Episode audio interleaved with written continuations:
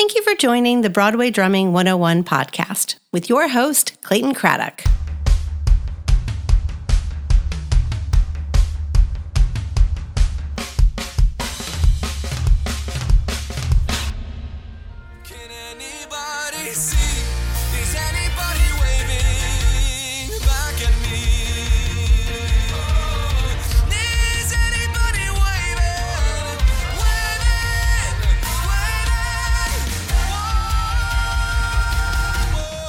My guest today is Jake Goldbass, the drummer for Dear Evan Hansen on Broadway. Jake has played with a number of different artists over the years, including people like Aretha Franklin, Dave Brubeck, Patti Austin, Joshua Redman, Stefon Harris, and Christian McBride.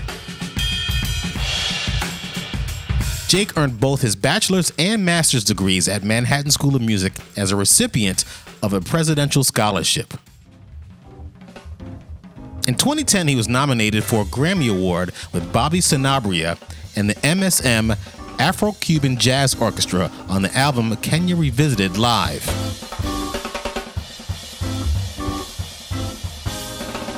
Jake was appointed musical director for the National Arts Awards, where he led tributes to Tony Bennett, Herbie Hancock, Lady Gaga, and Esperanza Spalding.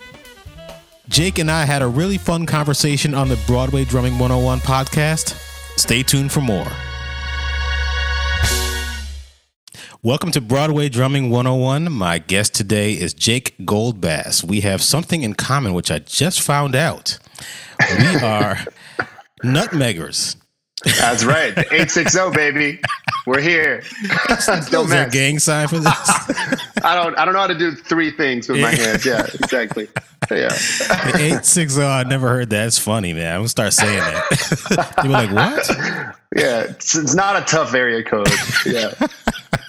hardcore man suburbs man you know what Right. when i was when i was a kid and first of all i love the movie the warriors for some reason i just find it like it's a cult classic it's it's bad but Right. it's, it's still i don't know something intriguing about it but back when i was a kid i used to want to have a gang and we called ourselves the condors The condors. We're large birds. That's right. don't Yeah. fuck with us man That's right. Condors. Come on. I'm, I'm into it. Oh man well welcome I'm an I'm an honorary condor today. yeah man I'm, I'm gonna initiate you into the gang of the condors Okay, cool. We just talk about Broadway stuff. Yeah, That's how hardcore we are, man. that's right. Eight shows a week, baby. Yeah, Don't fuck with us. So, uh, yeah, you're from Connecticut, from Simsbury. Yeah, yeah. From Simsbury, grew up outside of Hartford. Um, lived in New York City until I was about eight. Um, yeah, moved around a bit, in and out of the city, but yeah, loved loved growing up outside of Hartford and Simsbury. Got to go to a, a really great um, performing arts magnet school called the Greater Hartford Academy for the Performing Arts, Hmm. um, where you know I was really lucky to study with some just am- amazing musicians. And one of the special things about the school is that you didn't have to have a teaching certificate to teach at the school. You just had to be a badass artist. So the best artists in Connecticut and in that area were teaching at the school. And so I felt like I was really getting, you know, just the real deal. I mean, they were all amazing teaching artists and really, you know, amazing at just capturing the essence of what it means to be a great artist. But yeah, I, I learned a lot. Really great drummer named Jim Jim Oblon, um, who you know plays for Paul Simon now and a million million folks. Great saxophonist Jimmy Greene, um, that really mentored me, and yeah, thankful for it. What was it that got you into uh, into drums? so growing up, like going in and out of the city, um, I remember it was I was maybe like four or five, and um, we were going to a museum or something, or maybe we were going to see a Broadway show or something. But we were at one of those um, subway stations that has like an express train and a local train going by either side of one of those platforms. And I remember I was looking around, and you know everybody was kind of like you know disgruntled, classic New Yorker situation where people like weren't looking up from the newspaper, just you know everybody's in their own little world. And then this guy set up these three buckets and had these sticks that were like whittled down to nothing. You know, I, I don't even think they were, you could call them drumsticks anymore. And he started playing the most infectious groove, and people like put down their newspaper, started looking at each other, smiling. And I just remember feeling the groove and just thinking, I want to have that that kind of power. So I got home and just like rummaged through all the recyclables and started creating my own little kit. And yeah, the rest is history. Your parents bought you a drum set shortly afterwards. No, they you know they said um, they got me a practice pad and said that if I took drum lessons and stuck with the practice pad for a year, that they would get me something. And then uh, my mom worked for the Connecticut Commission on the Arts, and I remember there was like a custodian or something who had an old Slingerland kit, and it was one holiday season I got got that drum kit after having the pad for a while, and just you know I had the practice pad, but then I put like I was just grabbing buckets and stuff, and I made it into a drum kit until I had a drum kit. Did you start taking lessons from private lessons right after that? I did. You know, I was always I have like extreme ADD, and so drum lessons were always tough for me. Like I never, I never wanted to like learn how to read music, and you know, I was always just like wanted them to show me the tricks and show me the thing that they would do that was kind of fancy, and just like hyper focus on that. So I feel like I just jumped around from teacher to teacher until I really like landed in high school and kind of like got gotten to a place where um, drum lessons were really valuable to me. Was there a drummer or drummers that you looked up to when you were, you know, in that phase of your life that you're like, you know what, I want to be like this? Yeah, definitely. You know, I was really I was obsessed with like Mambo and Tito Puente and Tito Rodriguez and all these guys, and I just I loved like timbales and congas, and I, I just wanted to I wanted to be in that. Uh, I don't know. I, I just love the way that a timbale player like directs the band and guides like the ultimate quarterback. Like everything is just a perfect, you know, a perfect play. So I just loved, you know, loved Tito Puente, loved Tito Rodriguez. Who else? I mean, I loved rock and pop and and hip hop and you know, pretty much I didn't really get into jazz deeply until I was in high school. So, you know, once I hit high school, that flood of Art Blakey and Elvin Jones and Philly Joe Jones and all of the, you know, masters of jazz and the legends kind of came into my life and took over for the, the that following 10 years probably, you know, from like 14 to 24, I was just deep diving. Still am, but yeah. Was there any kind of rock or other pop influences in your life, or was it mostly focused on the jazz players? No, you know, I was um my dad was a huge Tower Power fan, so I, you know, early on he um my folks are not musicians, they're um, you know, visual artists and like in, in the arts world and I they uh are just huge music lovers and so my dad was always playing records and I would listen to David Garibaldi. I just I remember this really funny moment looking back on it where my dad was like, This is two drummers. It's gotta be two drummers, like in Tower Power. And now looking back, I'm like, no, David Garibaldi's just playing the crap out of those drums. But so, you know, listen to like back to Oakland, those those records were really influential early on. I was trying to play along to them. My dad would like crank the stereo and I would just play along, try to try to get it going. From what I understand, you won some awards when you were at that age, right? Didn't you win some kind of awards when you were in high school? Um, yeah, I, I I think you know it was it was definitely the world of like jazz competitions and things where um, you know I, I applied to everything, not really expecting to get any sort of you know um, recognition, but I got uh, an award from the National Young Arts Foundation. They um, they had a, a group where you you audition. The organization's still around. It does amazing work. Um, where they award kind of the I guess you know the best and brightest high schoolers in every arts discipline. So they pick a jazz group. They pick one person on each instrument to create a jazz combo, and they send you down to Miami for a week, and you work with like Wynton Marsalis and a bunch of different you know um, kind of yeah famous world renowned artists um, in a kind of hyper focused way, and they send you out to like perform at the Monterey Jazz Festival, and they sent us to like Paris. It was like a whole it was a whole thing in high school and it really you know up until then i didn't think i could really have a career in the arts and, and young arts um, really kind of solidified and gave me that extra boost of confidence to chase it Did you know what kind of uh, direction you wanted to go in? Did you say, you know what, at that point, I want to play drums for Dear Evan Hansen?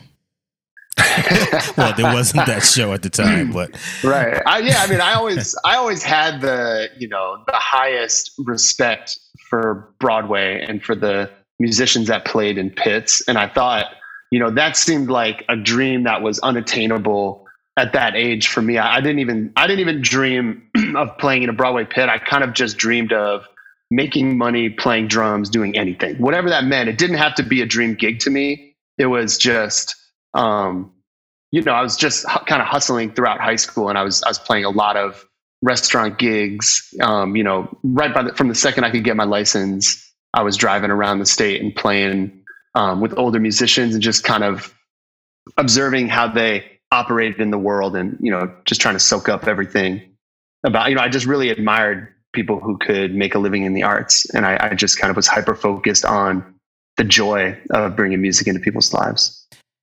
After high school, you went to study music in in uh, in college. Yes, I went to the Manhattan School of Music for my undergraduate and then master's degree. Now, why Manhattan School of Music? And I always ask this to people: Why not? Why not Berklee or Juilliard or North Texas State or something like that? Yeah, yeah. I mean, the honest answer is that um, UConn. I, I met. I'm.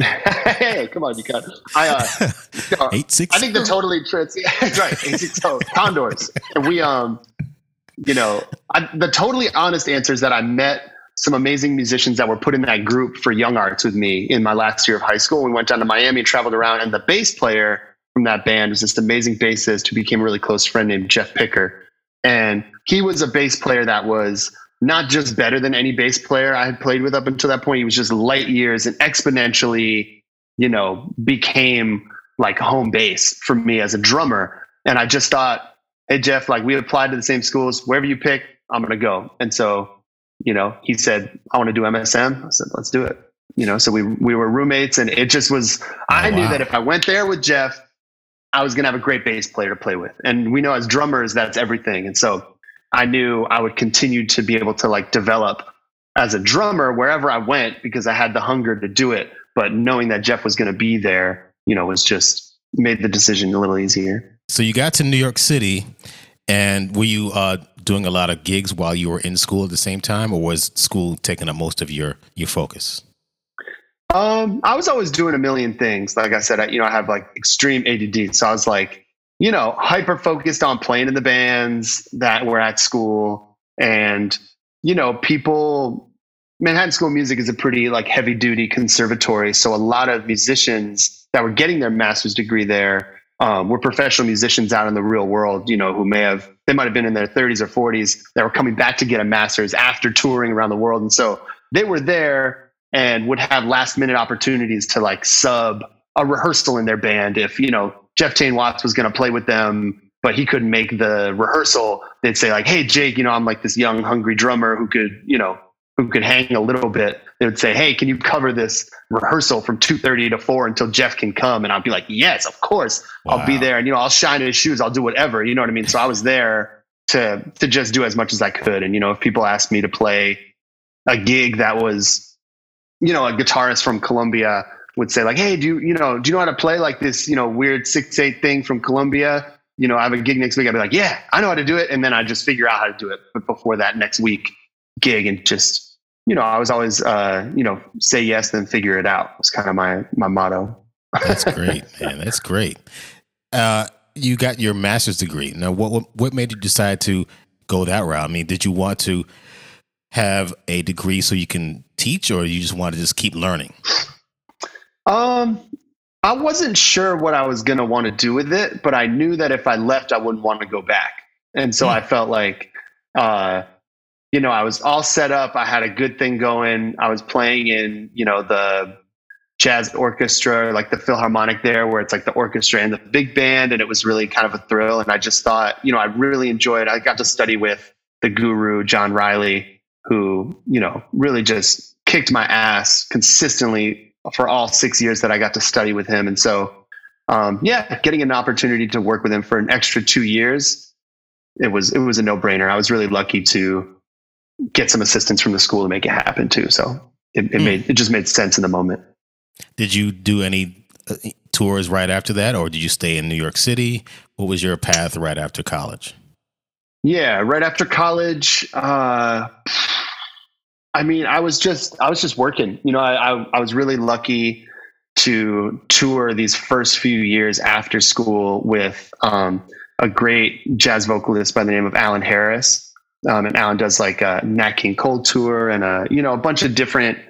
Um, he really covered a lot of ground and, and he had a lot of international recognition. And so, um, yeah, he's he also been kind of like a breeding ground for New York drummers like Greg Hutchinson and Obed Calvaire and Drum Jennings. All these guys had worked with Allan, and so just getting the opportunity, it all just worked out. Where you know a friend of mine kind of became his MD um, right out of school, Pascal LeBoeuf, and so hired me onto the scene. And I just you know two weeks after graduating, we were playing at the Umbria Jazz Festival and doing a lot of European touring, and you know we just did long stretches. You know he was really as close to like an old school entertainer gig as you could get. You know what I mean? He really knew how to transform any crowd, whether it was like a really cold, you know, audience in the middle of nowhere that wasn't ready for it. He was just able to turn it on, like had all the tricks, the jokes, the winks, the, you know, silky voice. He was just, I was learning a lot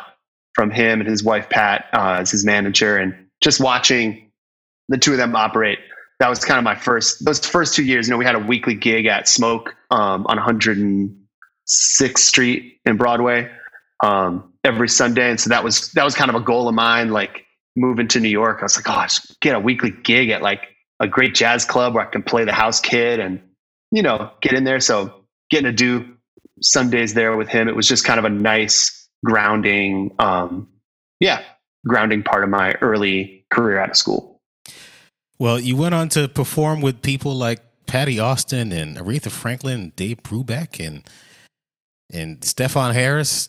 Did that short? Did, did that come? yeah right? yeah no those are all those are all different uh you know just different stories kind of through um through that time you know through like finishing high school and being in college and you know each of those names that you just mentioned is its own hour you know like i, I got to work with All right, I got some time. um No, I'm just a re- i know right yeah totally yeah um well, tell me about Yeah, tell me about Patti Austin because you know I, loved you know Patti and Dave Brubeck and Aretha, but tell me yeah a little bit about Patti. How'd you get to work with Patti Austin? I'm curious.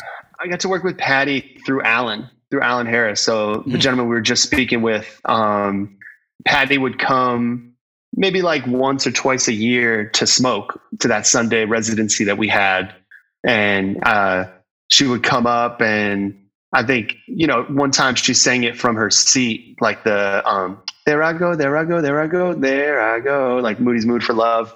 And Allan and Patti would do it as a duet and they were old friends and then um, Patti was like with somebody at her table and got my number, and then I got to work with her for um, like a few dates. It was like in the Midwest or something. But yeah, that was that was kind of that was kind of the the Patti Austin hurricane that came through my life. It wasn't um, it was it was a very um, just special experience to hear someone's voice that you grow up listening to uh, coming out of your monitor. You know. That's so cool, man. She's one. She has one of the greatest voices ever, and I think she's. Yeah. I don't. I don't know. If I would say she's underrated because she's done so many great things, but a lot of people don't really know how many things she's done, especially back in the day when she used to do a lot of jingles, and her her voice was everywhere. her voice was everywhere definitely yeah i mean another i got to i got to record i guess this is like two or three years ago with the O'Jays for their um their last record called the last word and betty wright who actually just passed away was one of the producers and kind of like in the she was in the in there the whole time and really hands on in the whole process of making the record and i felt like betty was a real bucket list for me because she really had her hands on so much of soul music you know, over Mhm. the last, you know, hundred years. It's really like, you know, she was a real turning point, you know. she she sang "Cleanup Woman," right? exactly. Yeah. Yeah, we're talking. Yeah. Exactly. Great, great guitar line that a lot of uh, rappers sampled and stole. Exactly. Totally. And she worked with, you know, a lot of like, you know, Pharrell and, and P. Diddy and all those guys really leaned on Betty for a lot of their their hits. She was like in the room for a lot of that stuff. Mm. Wow. Yeah. All right. all right. Yeah. One, one other story. Then we'll go to uh, another topic I want to talk about. Aretha Franklin. Tell me about Aretha Franklin. Yeah, I um I got connected to Aretha through um, a mentor of mine growing up, the great Bernard Purdie, who uh, his wife was a, a jazz singer that I got to work with, and Um, you know, Bernard just kind of, I met him really early on and I was one of like a million young, hungry drummers that just wanted to ask him a million questions. But I, I kind of like held off and just wanted to like, you know, create a relationship with him. And I really um, just appreciated his, his kindness to me over the years. And, and he, he connected me to Aretha's team and I got to play percussion um, in Aretha's band for a couple dates upstate. This was like maybe a year before she passed away. And Mm. yeah, I just remember Bernard like coming in and out of my life through since I've played the drums as a really like warm and encouraging character. Like he's brought me on to um so to some various boards of nonprofit organizations that he was involved in. He's like got um I don't know. I had this one gig that I played. I'm not going to name any names, but the I played this gig at Birdland um, with an artist who I, I was really close friends with, this singer, and she had a group of artists that she had worked with a lot. This band, um, and she wanted me to play percussion on her gig. It was like a CD release show, and so I was the outside person, friends with her but not friends with the rest of the band, coming in and just you know just doing my thing. But the drummer just kind of had it out for me. Like he just wasn't he just was not like being a nice person. This was like, I don't know, maybe whatever, eight years ago. And so I'm in the rehearsals. It was the music of James Taylor and Carole King. And like, you know, it's not much like percussion action to happen on those tunes. You know, I'm playing some shakers, some congas, it's like light stuff. And in the rehearsal, the drummer, you know, he's just being so cold, like won't look at me. I'm trying to just like make a connection, just get like a warm energy happening. And, you know, at the beginning of one tune before we started rehearsing, I was like, hey, so yeah, like what, you know, what do you, what do you think you want me to play on, you know, on this one, you know, just because it was another tune that could have gone in any direction. You know, if he wanted to have me lay out for a while and play some certain, and he looked at me and he was like, I don't know what you should play, was what he said to me in the. So I was like, oh, okay, come on. So then we get to the gig at Birdland, and it was one of the early sets. It was like six to eight. And the band after us was Kevin Mahogany, and Bernard was playing drums. I had no idea that Bernard was going to be there that night. So I was playing, and Bernard Purdie walks through the door you know, massive presence and walks directly up to the front of the bandstand, like the edge of the stage, looks at me and goes like this. Like gives me like a big air hug and like praise hands. For those who are, you know, just listening in, you know, he gave he just walked right up the stage, right to me, not to anyone else. And then the whole band, all these guys who've been such jerks to me through the rehearsal process, start smiling at me, like looking at me in the eye, like enjoying every little moment of what I'm doing. And then after asking me if I can introduce them to Bernard. What? And it was just such a funny moment where maybe Bernard actually came in there and realized that these guys were giving me the cold shoulder for no reason and wanted to mm. like change the temperature because he's just a, a master of energy in a room. And I just, I was so thankful to him just turning, you know, making that into a turning point of like, yeah, you know what? I'm not doing anything wrong here. I'm, I'm just playing the you know, he came in. you know? He came in and just anointed you. He's like, He, he came in and he united me, right? Yeah. here's Came in the with crown. Excalibur. Yeah, I, yeah. For now, I'm playing Shaker. You know, I wasn't doing anything special. It's like, Yeah. you know, Bernard, y- y- now you want to say, be nice to me? Okay. mhm. Yeah, you know, sometimes that happens. It's like, you know, I'm the same person that I was last week. And uh, I don't know, man. Yeah, you just have to treat everybody like they're your colleague for life. You know. Exactly. You just never know. You know, this business is cyclical and it's it's up and down. And just you know, when you're on the way up, you know, the same people you meet on the way up are probably the same people you're going to meet on the way down. And you know, Totally. there's going to be downs. So Yeah. we need we need to support each other and and just don't you know I I have a a post on Instagram that features a, a motto that says be good to people. And Yeah. people, people should just do that. yeah, it's not that. It's not rocket science. You know what I mean? We're not out here curing cancer. Like the stakes are, you know, at the end of the day, we're trying to make people feel good. And Exactly. yeah, so it was, yeah. And I think Bernard just really knew how to make people feel good and Yes, make people did. feel seen. whether it's just his presence or through his Yeah. drumming. Definitely. What what you know, other than just realizing his his aura, what what is one thing that you'd say that you learned from Bernard? He always, you know, he always told me like one line of some, like one line of advice, and he wouldn't go in depth about it. He would never get like musically scientific about things and I really appreciated this like esoteric mindset about like like for example I'd play a gig I'd come off stage and he would look at me and he'd be like you know eating something like having a beer and he would just be like Jake if you want to work forever you got to put the bass drum right where the singer wants it and I'd be like okay I'll think about that for like months. You know what I mean? Every day I'd wake up and I'd be like, okay, right where the singer wants it. Okay, where's that going to be? And, and you know, and, and the more you think about it though, when the bass drum is in the right place on the downbeat and it actually is, you know, an intentional ass bass drum on the downbeat where the singer wants it, you work for life. It's like that's that is kind of the key. So it was a lot of things like that, you know, and maybe it was because that night maybe he watched me like take a cue from a singer and I, you know, didn't direct the band in correctly. So, you know, it might have just been instead of him dissecting that, he gave me some something to chew on. That's great, man. I remember talking to uh, Buddy Williams years ago when I first got to New York, and you know he would lay some wisdom on me too, and little little nuggets of wisdom would would come out here and there, and you know you got to kind of got to listen to the people that are successful because they're they're successful for a reason. So whatever whatever they say, you know, listen to what they have to say, and then t- try to d- digest it and uh, and uh, regurgitate it. I don't know if that's the right way. Absolutely. no, I know what you mean. Absorb it and yeah, let it, you know, it comes out naturally. Like you don't you don't have to force a lesson like that. It's just something that's in the back of your mind and you live with.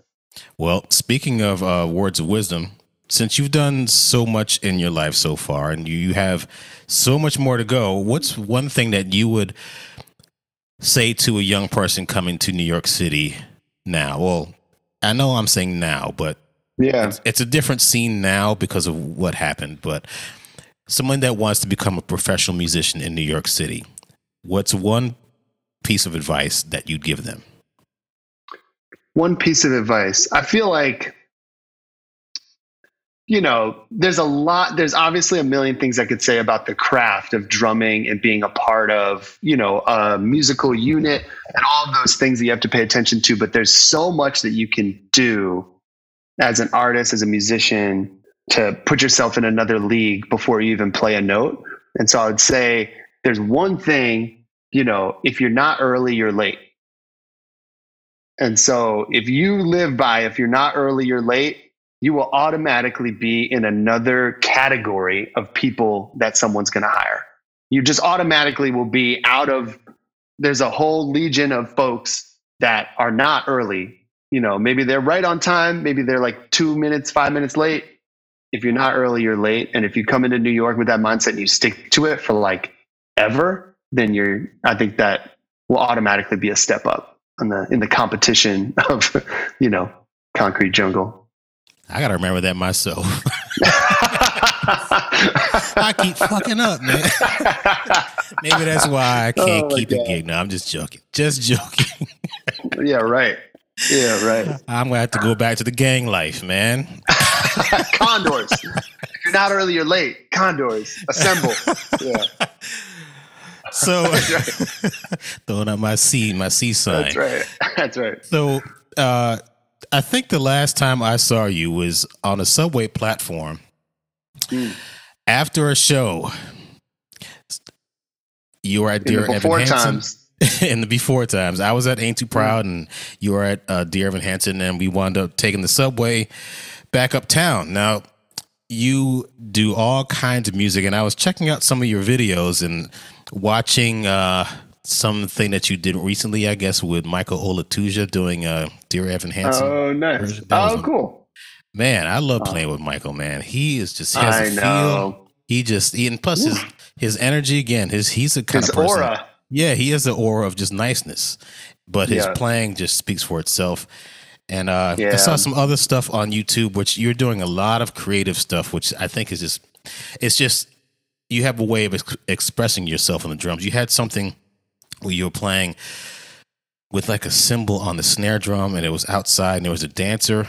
I forgot what that was. Oh, yeah. Yeah, that was um that was a project years ago um, that a really great artist who I've worked with named Kenyon Adams. He's the artistic director at a um, place called Grace Farms in Connecticut. And before they were building this new structure, they wanted to bring artists out to like break the ground before, you know, when it was a construction site before they put up the theater.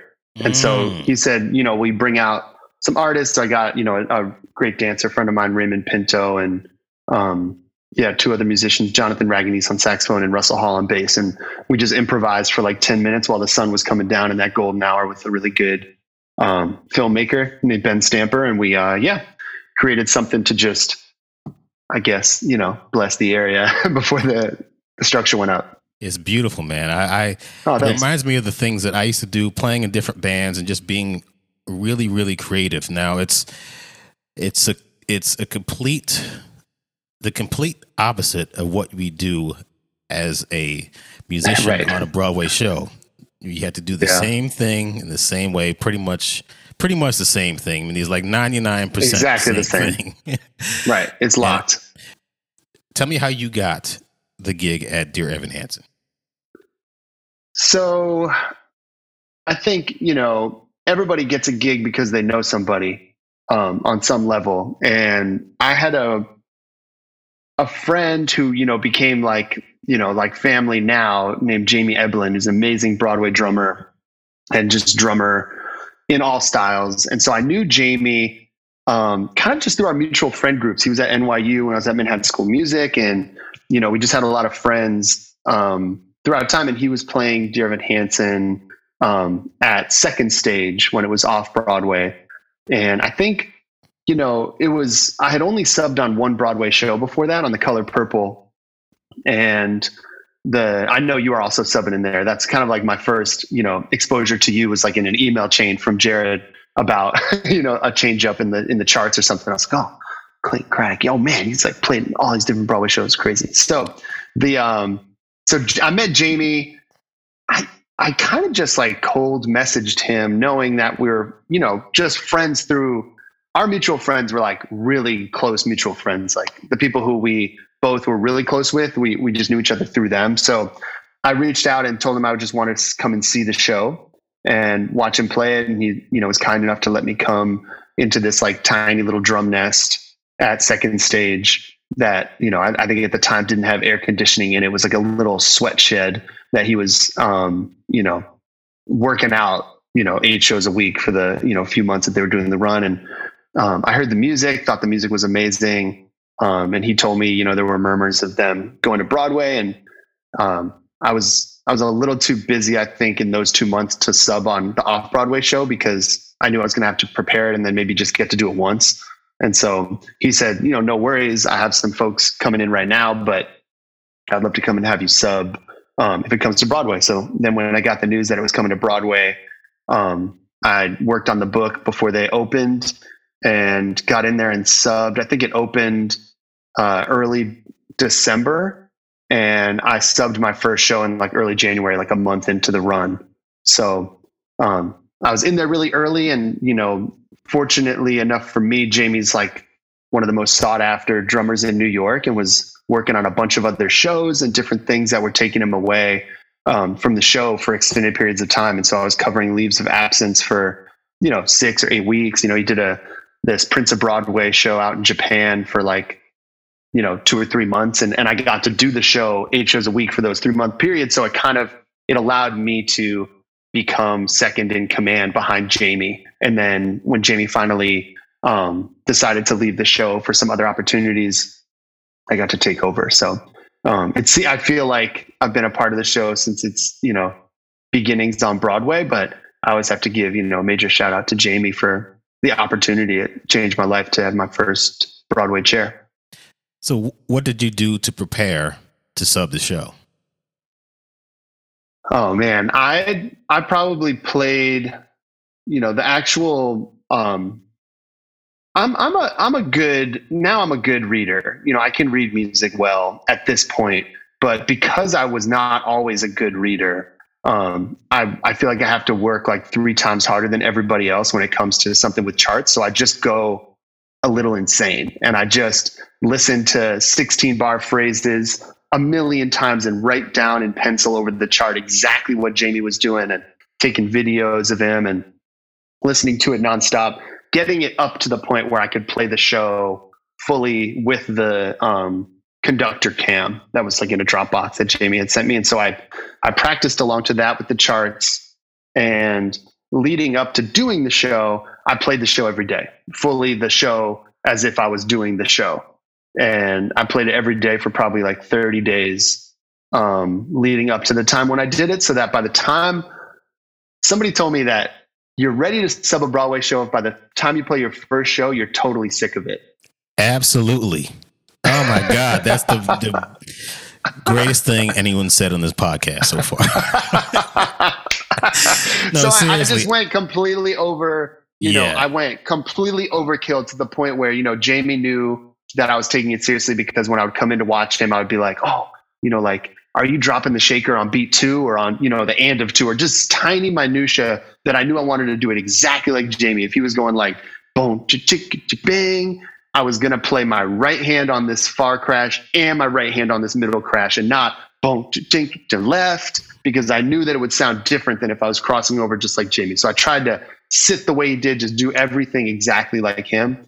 And, you know, the best Broadway subs um, are invisible. You know, you don't even know they're subs. And that's, I think, um, yeah, just something that, you know, as someone who has a chair is no news is good news when you have a sub come in. Yeah, I've told stories of when I did off Broadway shows and I would take off and then I was at a wedding one time and I got I saw a call from the Oh, no. director. I was like, Oh, you know, no. it was, it was like, you know, 11 o'clock. And I'm like, oh man, what's going on? Then I called and found out the person was not allowed to come back for, for, Oh, snap. Because they changed the sound of the V drums and other stuff. But Oh my God.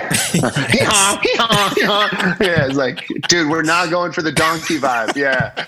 We don't want donkey sound. This is Fiddler on the Roof. Come on, man. Yeah. Get out of here. It was a mess, but yeah, you don't want to get that call, and you don't want to, you know, say, you know, how how did this person do last night? Oh no, no. So yeah, what what advice would you give to someone that wants to sub and you know they you know want to sub Dear Evan Hansen? What would you recommend that they do? Do the same thing you did, or something different? Yeah, I mean, I think there's there's a right way to do it and a wrong way to do it when it comes to the playing. It's right if you sound exactly like the drummer that's doing it. And you know when you're playing it exactly the way the drummer's doing it because you can't even hear the drummer when you're playing along to the Dropbox thing. If you can hear a fill they're playing that you're not playing, you're not playing exactly what they're doing on that, you know, that part or whatever it is, just every piece of minutia you have to just go above and beyond because then you're ready for if there's you know if a singer rushes or if the click messes up or if something happens you're so ready to do it because you're not even thinking about the music. You need to become like you know you need to be parachuting above yourself when all the nerves set in and when th- certain things happen because you're a part of something so much larger than just the drummer so that's what i really appreciate about broadway is the stakes are so high um, that you know i enjoy that fear of just like I can't mess this up, and the fact that I get scared every time you know the lights come down, you get the the call. I, I think that's what's so special about it. You know, it's everyone in that building really cares deeply, even if even if you know it over time turns into you know a very like fun hang, you know, down in the locker room or wherever you're like hanging out beforehand. I know, you know, guys, it seems like they're not about to play a show because they're just relaxing, having a cup of coffee, like talking about the Yankees or whatever. And then two seconds later, it's game time. And this, these are the best in the world that, you know, take it really seriously. And so the stakes are high. And I, I- I'm just thinking about sub stuff and it's bringing me to another story. I'm sorry, but we, um, the first show that I ever subbed was The Color Purple. And I had never subbed for a show before. And so I, you know, obviously like went insane and just like drove myself crazy getting ready for it. And Jared asked me if I could play. Um, it was Valentine's Day, um, two shows with a with a um, potential third on that Sunday, and it was kind of like if you do well at this matinee, you got the evening show. Like I have somebody, he's like, I kind of have somebody else lined up, but like, you know, he wanted me to like do a couple, whatever. And I remember I got in there that day and I had been practicing so hard and I'd been down there a bunch of times and I actually knew Michael Olatuja really well because I'd worked with him in his band. And that's kind of like the way that I was able to get in there was because Michael vouched for my, you know, professionalism in that situation. And the drummer who had subbed for me the night, be- who had subbed for Jared the night before I came in, had really messed up and something went really wrong in the show. And that person didn't get called back. I don't know who it was. I still don't really actually know who it was. But, you know, the drummer is usually invisible in these situations, especially, you know, you're a sub, the, the actors don't know fully what's going on. But because a sub had messed up the night before, Jennifer Hudson, Cynthia Erivo, Danielle, everybody in that cast came by the drums before the show started to say, You good? You good? and this is the first time I've ever subbed on a Broadway show. I was so scared. I was like, Wow. Yeah, yeah, I'm good, I'm good, I'm good. You know what I mean? They knew they had heard I was shedding down there, you know, beforehand. I was like playing through the bows and like they had heard that I'm I'm okay. You know, I think the musicians weren't worried, you know, about me, but it was just so as someone who now I know how weird that is for a sub to actually like have the cast on my ass before the show for my first show. That is not normal. So I was I was extra nervous, but it obviously, you know, it went fine and I I, I got to do the rest of the weekend. Every night they would, at least Danielle would come and mess with Jason or whoever in the pit, and she was so funny. She kept, I know. in my in my experience, she would like alleviate some of the tension with her antics down there. But yeah, Totally. See, you know, it's funny. I first time I met Jennifer Hudson was backstage. She was just chilling, and I was like, "Hi, my my name is Clayton. I'm, I'm subbing at the show." She's like, "Hi, my name is Jennifer Hudson." I was like, "I know who you are." oh, that's crazy. Yeah. Jennifer like, I knew? Exactly. Yeah. You said Jennifer Floodson? Sorry, cool. Yeah, nice. Cool. You're you're the, you're in the ensemble, right? It's like Yeah, right. Oh, cool. Stage manager or what do you you bring in sushi? What, what's happening? Yeah. No, that Yeah, is but, hilarious. Man, that cast was just off the chain, man, and just listen Yeah, to what Cynthia Erivo. My oh God, my yeah, yeah, it was amazing. I, I just it was such a thrill to have that be my, you know, first opportunity to play in a Broadway pit, you know, play with Michael and yes, you know, just every everybody, you know, Alvin, yes, that whole that whole crew down there. Um, I just had the you know so much admiration and respect for the way that they brought it. You know, it always felt just felt real. You know what I mean? It, I got to see. I, I was like next to people. We were rocking out. Yep. It felt really nice, and so yeah, it was it was a really great great experience, and I think that really allowed me you know to get a foot in the door, so that when I reached out to Jamie, he knew oh you know because he knew I could play because he had seen me play some random bar gigs and things that you know he knew I could play, but being able to actually be in the belly of the beast is a different thing. So I think him knowing that I successfully didn't get booted out of the color purple, you know, sub scene, it meant something to him in terms of the trust in me to sub for him. So speaking of subs, what thing would you say to someone that wants to be a Broadway musician? What should they never do? oh, I think there's a there's a couple things, you know, but I, I and I think it's a lot of times it's like more nuanced than the obvious situation. So I think like for me, even though I have a lot to talk about with other musicians down, um, you know, downstairs when we're off stage, and I have a lot of things I can add to the conversations. I think the band, especially at Dear Evan Hansen, really appreciated that I was allowing that to be their space before the show began and not um, necessarily needing to jump in every conversation. And I think um, as a sub, you're coming into someone's place of work that they go every day, basically, except for Mondays, um, 52 weeks out of the year. And um, I tried to really allow that to be a sacred space for those musicians. And yeah, I, I think I think sometimes it's more just filtering yourself from the second you walk through that door, just to know that just take a back seat. And there's a lot going on here. And sometimes you just don't need to even make an impression. And over time, you'll make an impression and let your work speak for itself.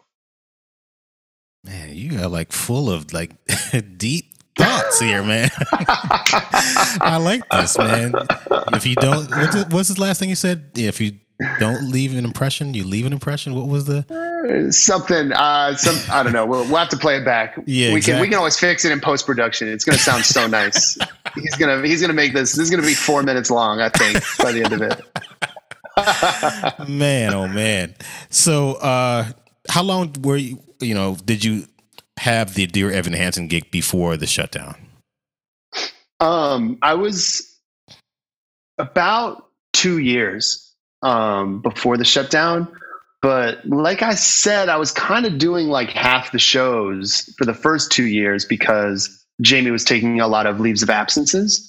Um, and so he had these various shows that he'd leave to play. And so um, it felt like I was the drummer the whole time. You know, I, I kind of had this really nice relationship with the show. And so, yeah, I, um, I, I was going into my third year of playing the show full time. And, uh, yeah, it was, and I feel like I was just starting to get, uh, you know, into the flow of having the chair, you know, and there's a lot of, a lot of stuff that I just learned and I'm excited to kind of get a clean slate going back into it in December when we reopen on December 11th. I'm excited to like try and do it better than I did last time. You know, I think I feel good about how I was playing the show and everything, but there's a whole system to keeping track of your chair, not just with subs, but with all the equipment and, you know, like marking when heads need to be changed and when, you know, when sticks need to be ordered and all these things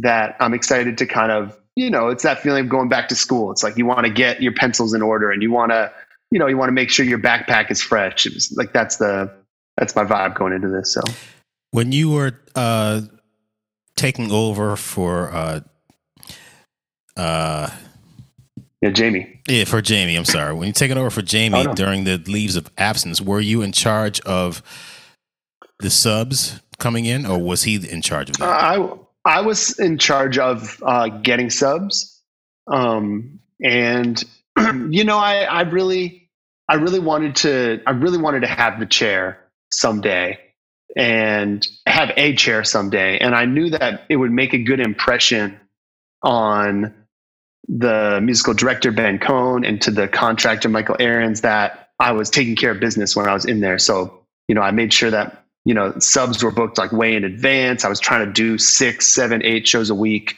while Jamie was gone, um, and try. You know, even though I didn't have to, there was no contractual obligation to to do that. But I just wanted to show them rather than tell them that I was prepared for this opportunity. Did you keep all of the subs that you had when you didn't have the chair?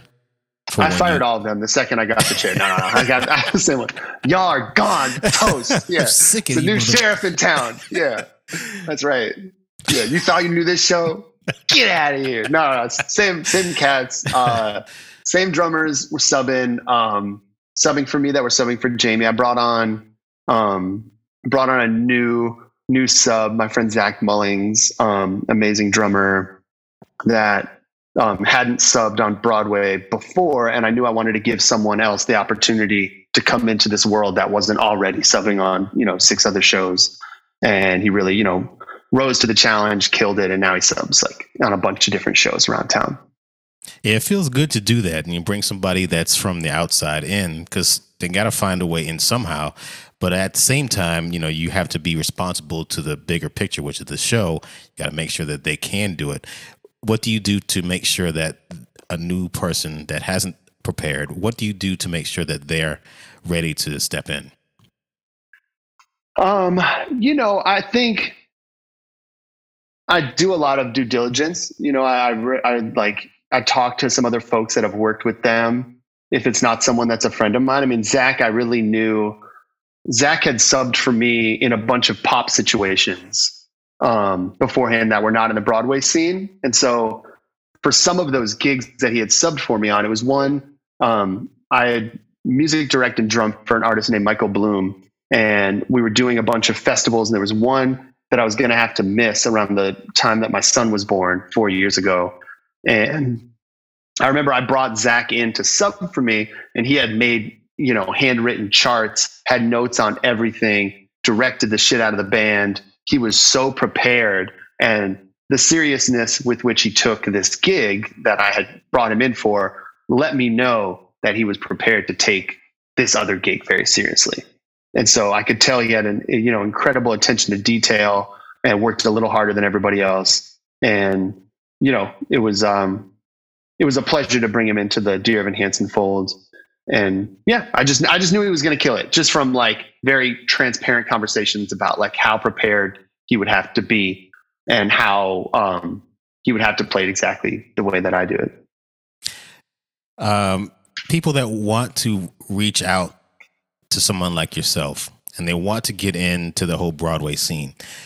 There, are, there are things that people do that that may that might turn people off. There are things that are like, oh my god, this person might be kind of interesting to bring in. Have there what kind of things do you, suggest someone do to reach out to someone like yourself, or even myself, or anyone else that that plays shows in order to try to break into the scene? Um, I think you never have to be apologetic when you're reaching out to someone who has a Broadway show, um, and just being very forward and transparent. I mean, I think honesty is the best policy, and like we're not.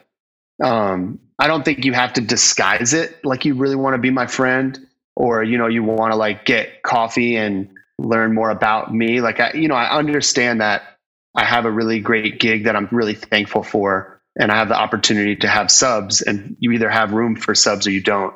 And so I think a lot of the nicest emails that I've received have just been very respectful to the fact that I have this job and that they would um, like to sub for me if the opportunity um, presented itself. And they would like to come and see me play the book, even though they know I don't meet anyone in the moment. Um, and yeah, I mean, I think things are, the landscape's going to be different now post pandemic in terms of folks coming to watch me play the show. Because, you know, beforehand it was, you know, just a little more relaxed where if, if there was someone who three down, three years down the line, I might need to sub, um, I would have no problem having them come and, you know, watch me play the show. But now I think it needs to be someone who is going to be coming in um, pretty soon. You know, it has to be a real thing. So, you know, I, I think I'm interested to see how it all looks and feels. I mean, you're you're going to be back in it before I will, um, so I'll be asking you how how it feels. But you know, the the situation for me is that you know I would love I'd love to hear from folks, and I think you know just read through your email twice, make sure there's no typos. Um, you know, this is you're making a first impression on somebody. If I don't know you, you know, let me know something about you in a short. You know, make your your email should not be more than two paragraphs.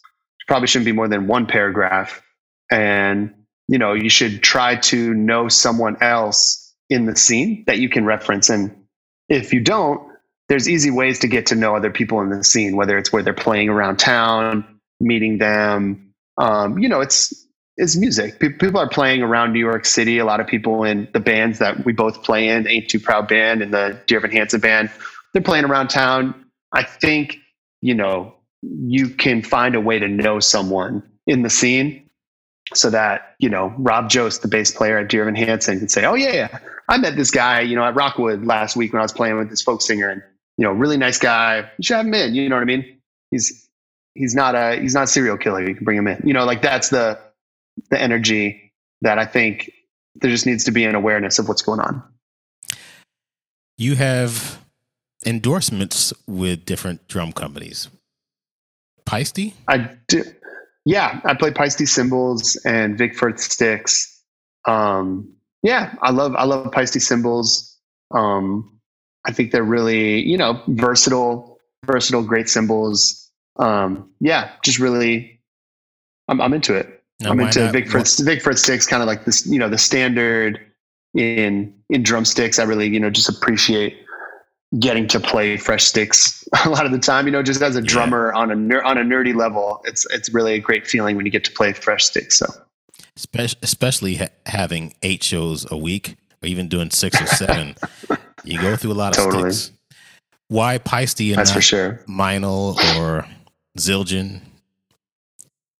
Yeah, I um, I'm trying to. Th- I mean, I'm not.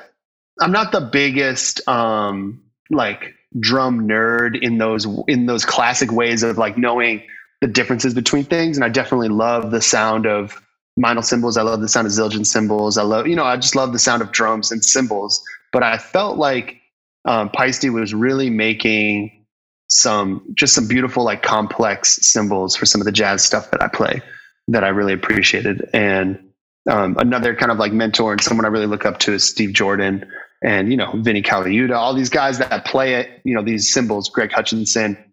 I, I heard the ones that they were playing. I'm like, well, they make those, that's, that's awesome. You know, so I was happy to basically take any opportunity I could to get some free swag. You know what I mean? So speaking of d- great drummers, top five drummers of all time. Go. Woo. Oh man, this is the hardest question you've asked me all day. The top five drummers for me of all time are Art Blakey, John Bonham, Tito Puente, Earl Palmer, and Bernard Purdie. Mm. Starting five. Yeah, that's my that's my all star team. that's right. Bernard's playing big forward. He's, he's in the should do. paint. Like have a, a starting five drummers against another starting five. Right. I know. I'd probably have a different starting five if it was going to be on the court. You know. Well, my my mine would be like all the five. All five would be one guy. It'd be Tony Williams. be shooting three pointers. nice. Yeah, just dunking. He's the doc, he's the Dr. J of drums for sure. Man, speaking Yeah. of Dr. J, I met him. That's another good thing about playing shows. Before you know we shut down, we were able to have people backstage and get to meet our heroes. You got You to know- meet Dr. J. I got to meet Dr. J, dude. It's like, yeah, Wow. uh, I'm looking up, by the way. Nobody can see me. Like, You're, So- you're like on a ladder. Yeah. so I asked him after you know him his hand swallowing mine in a in a, in a handshake. I was like, so, so who are your um, you know who are your top five players of all time? He's like, man, it hasn't changed since I was 15. And he said, let's see if I can remember. I think he said Elgin Baylor, Wilt Chamberlain, uh, Bill Russell. Oh my god! And there's two others. I was like, wait a minute, Michael Jordan, Shaq. No, it's like no, no, no. Let me tell you again. Elgin Baylor. I Jerry, love that. Jerry West, and he was like, he would not budge. I was like, you know, I love that. Larry, Michael, you? He's like, nope. Let me tell you again. so yeah, it I was love just I love how basketball players like you know there's no NBA like their NBA like Yeah, the NBA that they were in is different you know what I mean like if they see guys they're like oh he wouldn't he wouldn't have lasted a second in my NBA you know like they right, right. Dr. J is like yeah you know Michael Larry like they were doing cute stuff but like in my league they wouldn't have done it you know that's the energy and I love that You know, I eh, are you into basketball at all? I am yeah Well, I was talking to a friend of mine, and he was like, "Man, this is like the golden age of basketball now." And he's a big basketball fan, and I was like, "What? What do you mean?" But he's like, he's never seen people. I know we're off topic here. It's Broadway drumming No, uh, I'm into it. podcast, but no this is NBA drumming 101 yeah yes, we're merging the NBA and the National Drumming League, that's right NDL. the baby. NDL yep So he was saying because you know he's never seen anyone shoot like uh, James Harden, and uh, the stuff that I guess that people do nowadays is just on a whole nother level, whole nother level, whole other level than what he's No, seen hear you. before. Now, I don't know how necessarily true that is, but uh, thing about it, if you have a team that can run like uh, the Lakers used to, you go down and score two points. Then you have the Golden State Warriors come down and you score three points. Who's going to win? The Golden State Warriors are going to win because they're scoring more points. And it's just three- the odds. It's just the odds. I mean, they're just taking more threes. It's just a three point game now. The It way is. that you know, even even ten years ago, it was in the paint way more. You know, Mhm. than now. Guys are just throwing up throwing them up from behind the arc because I mean the odds are in their favor. You know, just from a statistics standpoint, that if they're shooting from back there all game, they're more than likely to win because they're such amazing shooters. I know. It's you know, crazy. if you've ever like I don't know been like close to the court, I remember. I remember growing up and like I was really into basketball and I went to some it was like a Hartford Hawks basketball camp and Ray Allen came to like visit and this was when he was on the Bucks and we each got to like guard him for like 30 seconds. That was like Really? part of the part of the camp thing where like, you know, it was not I mean, he was nine times my size. I was probably like four foot four at that point. You know what I mean? And he was just the way that he shot a three pointer, it was like a free throw. You know, like it was so effortless that you just think about, you know, the way that we're talking about preparing for a show so that the last thing you're thinking about is the music. The last thing he's thinking about is the shot. You know, he's just do thinking about everything else. The guy that's coming at him, the person like kicking him in the nads. He's just able to like get off the shot perfectly because it's, you know, he spent the thousand hours, you know, it's amazing. so you you had a chance to guard him or try to guard him.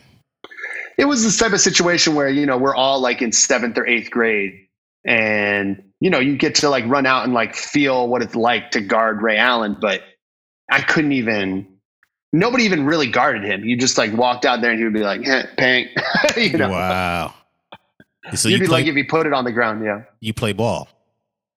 i did yeah yeah i played in high school Hmm. yeah What you what position? it's all coming together yeah shooting guard Okay.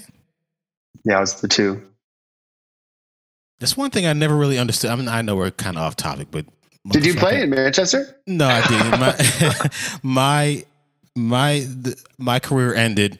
I think it was 1978. I went up against this guy. I think his name is Julio. I f- I forgot his last name, but I, he had this afro, like you know, massive afro, and you know, I was it was auditions for the eighth grade uh, basketball team, and I again I thought I was Dr. J. I was four feet tall, and I was dribbling right. It was just me against Julio, who was six feet at the time. I was like, what what? Tried to juke him, and I shot the ball, and he hit the he hit the ball, and it bounced into the stands up to like row F.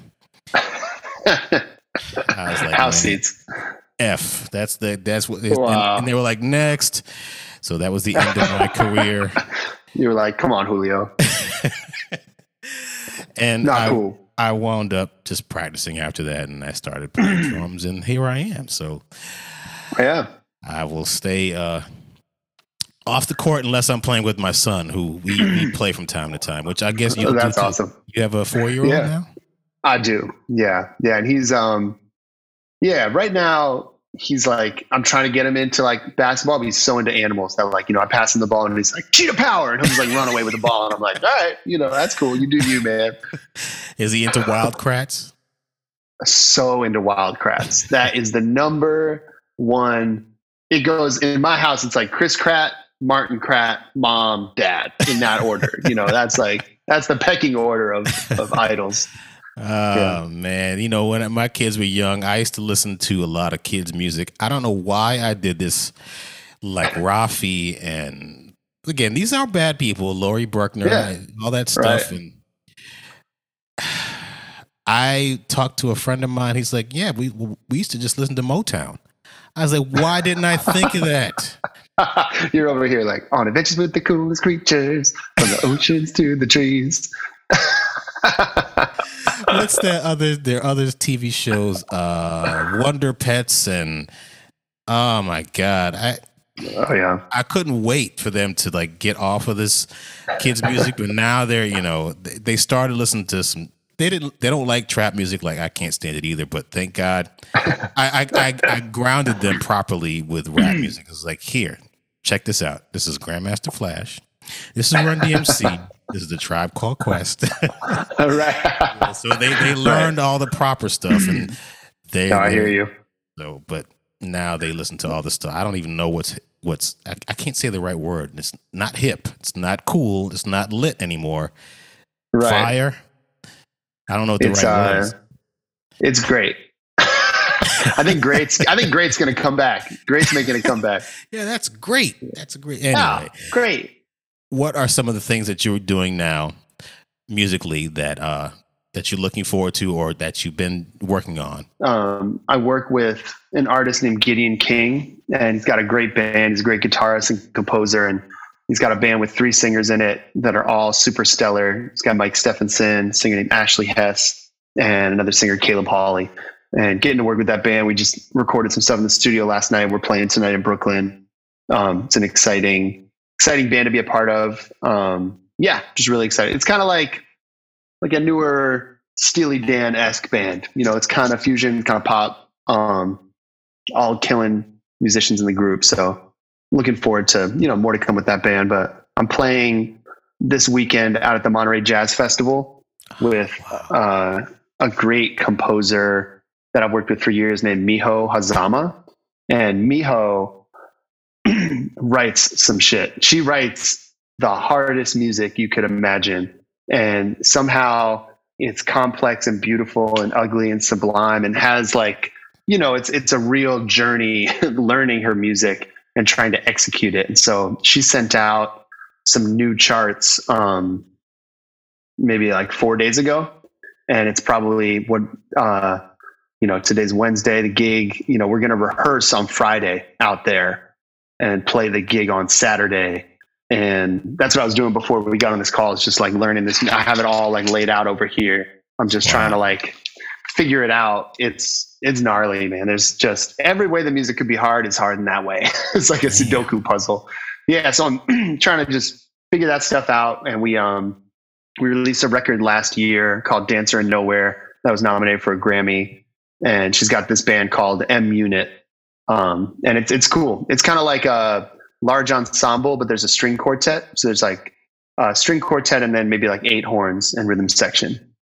Um, but yeah, so I'm playing there this weekend. Really excited. Um, you know, we're on, on the same bill as like Herbie Hancock and George Benson, and just excited to like see some music and be out there, just taking it all in. I remember Monterey Jazz Festival has this killing, um, like Indian uh, rap uh, little cart that has like these chicken tikka masala naan wraps. so I'm super excited about those too. And yeah, that's kind of that's what's happening this week. Oh man, Monterey, California is beautiful. I know. Yeah, I'm I'm really excited to be back there, and I have some friends that I haven't seen that moved out to San Francisco from Brooklyn a couple years ago. So just excited to like see some pals and trying to get this music learned so that I can have fun Yeah, I hear you. I and not be you. super stressed. People can find you on social media, but I've I, I discovered one thing that was interesting in a New York Times article back in March of 2013. Very oh cool, my gosh, man. it still that still comes up. Yeah, we we had our, our wedding was was put in the Times, and so I feel like anytime anybody Google's me now, they're like, "Oh, congrats on the wedding." I'm like, "Man, that was like nine years ago. That's great." Uh, so how did that it. come about? I'm just curious. It's really interesting. Um, they, the New York Times, uh, does an article maybe once a month or every week. I don't know what it is. Um, in the vows section, um, where they give a shout out to a married couple, and so they pick one couple of the people who you know just submit their names. Like you know, Jake and Kate Goldbas are getting married on March third, or you know, uh, it was the second or third. Um, you know, I'm, I'm gonna be in trouble now. But she basically, my my wife submitted our names, and because she's an opera singer, I'm a jazz drummer. We met at you know a Manhattan School of Music. Um, we had kind of you know an interesting backstory. We got reached out to by a New York Times reporter who wanted to do like a full, you know, a full spread on the wedding and our story. So, you know, in the midst of you know the week before you get married, everything is so crazy, and in the midst of all that, it was like this Times reporter. We had to like meet her at a coffee shop and talk to her with the recorder on and about how we met. And then the you know the reporter was at our wedding, and yeah, so it was that's that's kind of how it came about. But it was it was like the last the last thing you need is something else to do the week of your wedding. You know, there's a million people reaching out to you saying asking you questions and stuff, and now you got to like you know go and talk to this reporter. But it's really a great way to like memorialize you know that day. Yeah, that day was actually March 2nd because I I remember specifically. right. See, No. I knew that, and I wanted to see how deep you went into the article because I love March second. Every time March second comes around, I think I love, I love you, Kate, and that's what you know. That's what happens. Yes, this is dedicated to Yeah. you, Kate. And he remembers that there was a 19 piece orchestra there too. So Hey, that's right. Yep, that's I'm, so as funny. I'm reading the thing right yeah, exactly right. Yeah, it says that Jake. Yeah, that's so funny. I love that. uh, so anyway, outside of that, where can people find you on social media? Um, so I think the best ways to find me on social media are probably Instagram at Jake Goldbas, just my name, uh, G O L D B A S. Or um, I just started um, giving kind of tutorials through a new app called Mu School, M U School, and it's basically kind of like Cameo but for musicians. So you can reach out with a question, and I can respond in a five minute video or just a chat. And so it's all through the Mu Mu School app. Um, so yeah, you can find me on Muse School or Instagram or Facebook. You know, anyway. Great.